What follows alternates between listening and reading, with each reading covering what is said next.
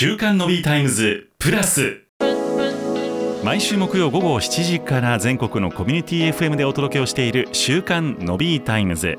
その番組を飛び出して本編ではお届けできなかったあんな話題やこんな話題をデイリーでアップデートします。週刊のビータイムズプラスということで今日は J キャストトレンド編集部の J 子さんをお招きをいたしましてトレンドプラスをお届けをしてまいります。J 子さん今日もよろしくお願いいたします。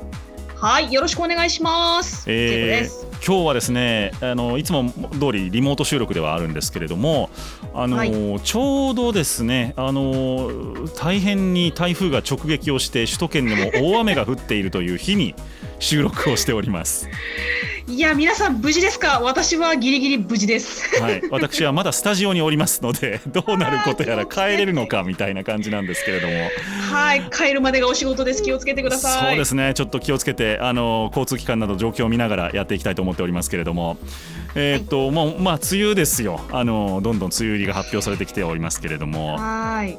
もう本当に僕は大嫌いな季節なんですやっぱり。雨が多いとそうですね。梅雨が好きな人ってちょっと会ったことがない気がしますね。ちょっと得意な感じがしますよね。あの梅雨好きですっていう人なかなか僕も見ないなと思ってますけど。はい見習いたいそのマインドっていう感じですね。めっちゃポジティブなんだろうなと思いながらでも実際どうですか？ジェイコさんもあの雨はあんまり好きではない方ですか？そうですね。雨に歌いたくなる性格ではないですね。ではないですよね。あれも帰ってすぐ風呂に入れるという前提なら面白いかもしれないですけど。いやーそうなんですよ。水たまりバシャバシャやりたい年頃ではちょっともうないですね。よね。まあでもこの梅雨の時期っていうとまあそのねメンタル的にも塞ぎ込むし体調的にもあんまよろしくない方も増えるんじゃないかなと思うんですけどどうですか？そうですね。もう病は気からと言いますし、はい。やっぱり雨あ雨で暑いっていうことは日本ではあまりないと思うので、なんとなく足が濡れて冷えてみたいなことがね、はい。ある方少なくないんじゃないかと思います。冷えですよねこの時期は。そうなんです。冷えなんです。しかもちょっと空気を読まずに、うん。エアコンとかがガンガンにかかっていたりするね。会議室とかたまにあるのでそういうところに運悪く入ってしまうとお腹痛いなとかなんとなく体がなんか寒さで縮こまっちゃうなみたいなことがありますよありね。ますもう除湿とかいらんからあんまりそんなガンガンかけんでほしいと思いますあの冷房はそうなんですそういうこの梅雨のね寒い時期にちょっと、まあ、冷えることを皆さんにねちょっと冷え危ないよね。お腹痛いよね。っていう方にちょっと耳寄りな情報をシェアさせていただこうと思います。ね。あのーなんかお腹の不調は全身の不調につながりますからねなんか。そうなんですよ。まずお腹が痛い状態でハッピーなことはないので。ないですないです。絶対ないですそれは。そうなんです。ということでですね、ちょっとはい。J キャストトレンドで過去に配信した記事の中でですね、うん。あの腸活のプロに取材をしまして、うん。あのこの梅雨時期、はい。便秘がちょっと懸念されるよねっていうことで、はどうして梅雨の時期って便秘になる人が多いんですかっていうことを聞いたことがあるんですよ。あはい、なんでかと言いますとですね、うん、やっぱりあの気象の変化で自律神経のバランスが乱れるっていうことでなんか便秘になってしまうということが考えられるそうでしあて神経の問題なんですね神経の問題プラスさらに気圧の変化で、うんやはりあの血液の流れっていうのが悪くなるとむくむんですよ。ああなるほどねむくみと冷えが引き起こされてそれから便秘の原因になる可能性があると。そうするとやっぱり女性の方がなりやすいって感じですか？そうですね。男性より女性の方があうん。の便秘の方が増えると考えられるということですね。やっぱりはい。男性よりも筋肉量が少なくて代謝も悪くなりがちなのでうん。もともと便秘だっていう人さらにあのもともそんなにひどくないけれど梅雨時期ちょっとお腹が緩いかああのちょっと硬いというか、はい。なかなか出ないかもっていう方はちょっと多いかもしれないですよね。そうなんです。なので、じゃあ、梅雨時期に便秘にならないためにどうしたらいいかということ気になりますよね。改善する手立てがあればねいいですよねそうなんです。あの睡眠、運動、食事、入浴の面からうんちょっとできることがありそうなんです。はいいろいろありますねそうなんです。まず睡眠なんですが、まあ、はいこれはちょっと私の耳が痛いんですけれども、よ 夜更かし控えてください。そんなこと言われてもね。えー そうなんです。し質の良い睡眠をとることがね大事だと言われましてまあそうですよね。面白そうな映画たくさんあるし。夜の方がはかどるんですよいろいろと。そうなん何かとですよね。仕事もはかどるしそうなんです。ということでもちょっとねあの今日は早く寝れそうだなっていう時だけでもできるだけ早く寝るようにしましょうということと、あと運動についてはなんかすごい頑張って筋トレとかがねあのできないっていう方も多いと思いますのでね。まあ自律はい、自律神経のバランスを整えるっていうことのためにやっぱりストレッチとかヨガとかゆっくりした動きで大丈夫なので、自分に取り入れられそうな運動から始めていただければと思います。あなるほど。じゃあ動かすっていうことがまず大事っていうことですね体をその通りです。やっぱりストレスや疲れで筋肉って張るらしいんですよね。はいそれを解消して代謝アップとかむくみ改善っていうのが期待できるそうです。血流はい、につながっていくわけですねそこがおっしゃる通りです、はいあの。雨が降ってない日はぜひウォーキングもおすすめだそうです。なるほどはい、続いて食事なんですけれど、はい。やっぱりあの冷たいものをねたくさん取りますとやっぱり体って冷えますので、うん。できるだけ体を温めるものを取ってくださいということです。具体的にどんなものがいいんでしょうね？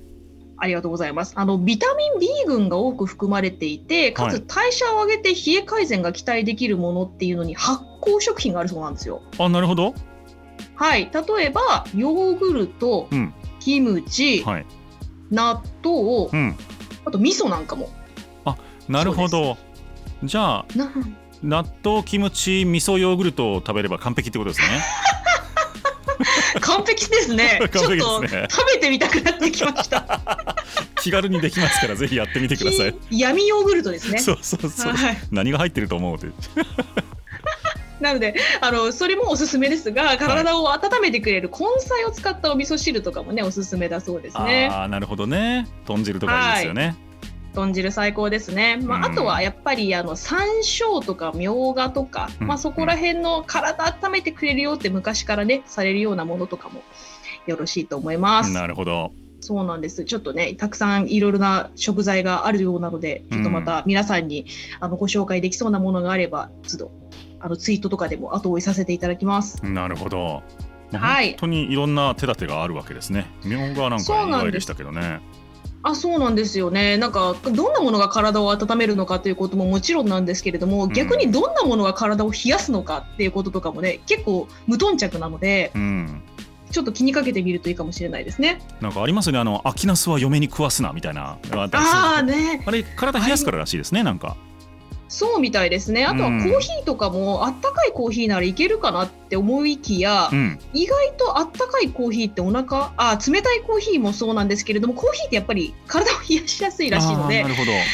はい。なんかあの基本私のそのあのそういうもの飲み物とかに詳しいあの専門家は、うん。コーヒーは飲むならあったかいのにしてくださいっていうことは、まだその方がいいってことですねまだマシだろうと いうことでございました。難しいな そうなんです。でもね、あれもこれもダメって思うと、ちょっと気持ち的にね、まあちょっとね落ち込みますので。落ち込みますはい、自分の好きなものを好きなように食べたり飲んだりするのも大事だよねというところですね。ストレスをためないということも大事なんでしょうねおっしゃる通りです。最後に入浴ですね。入浴はいあとは、はい、普段シャワーだけの方、うんぜひ40度程度のぬるめの湯船にゆっくり15分程度肩まで使ってください。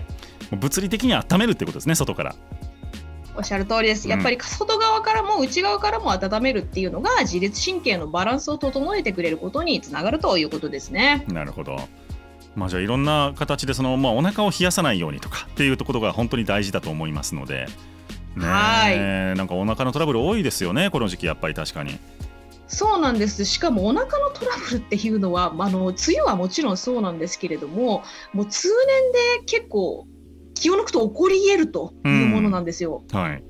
はい、実はね先ほどまでご紹介していたこの梅雨時期便秘にならないためにっていうことのあの取材を受けてくださった方がですね、はい。あの永瀬さんという方なんですけれども、はい。この方あの日本発酵文化協会上級認定講師という肩書きを持っていましてか噛まずに言えました。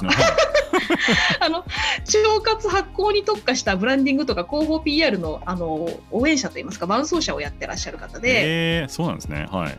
はい。J キャストトレンドでもあのお腹トラブル天国と地獄という連載を持ってくださっていまして すごい連載ですね。はい。名前がかなりパンチ効いているんですけれども、はい、連載第1回の記事がとても読まれましたのでちょっと皆様にも耳寄りな情報だと思うので、はい、少しだけご紹介させてください。はい、えっと、40代女性めぐみさんのお尻トラブルということなんですけれどもなんとその記事タイトル、はい、トイレでスマホをいじり続けていたら便器が突然血だらけ。えー、ちょっと待ってください。え 何？怖いっす。ただのなんかいきなりホラーが始まってしまったかみたいな。何もしてないのに便器が血に染まるってことですか？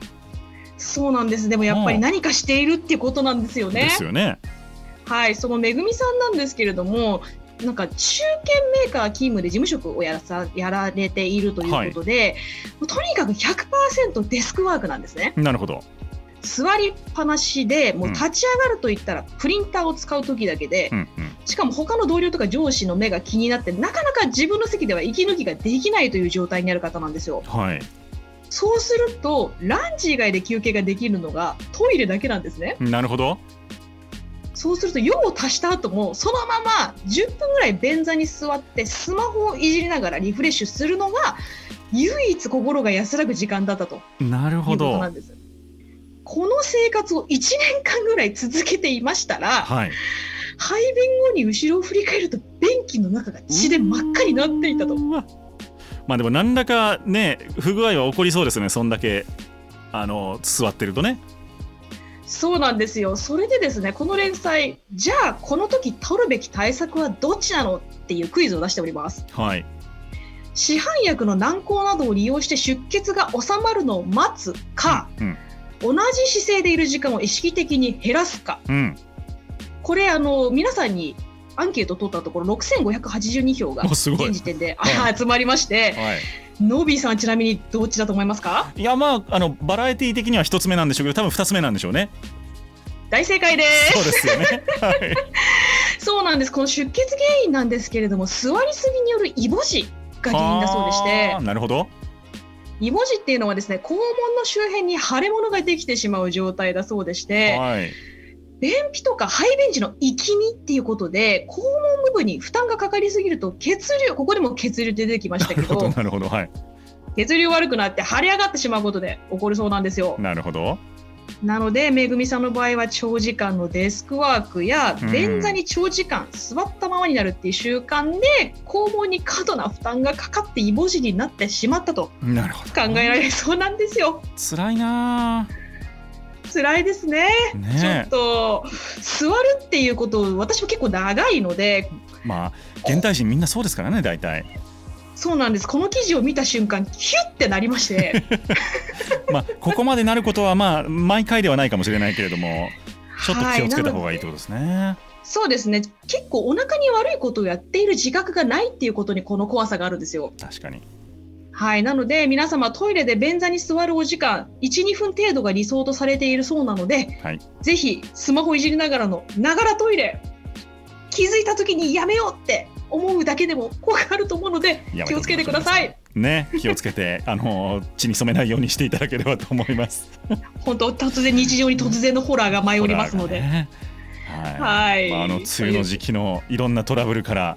えーと、姿勢をちょいちょい変えるというか長時間同じ姿勢を取らないという教訓まで今日はいただきました。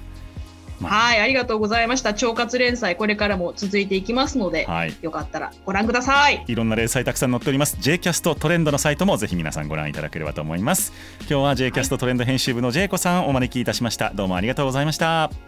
ありがとうございました。良い梅雨ライフをお過ごしください。梅雨ライフ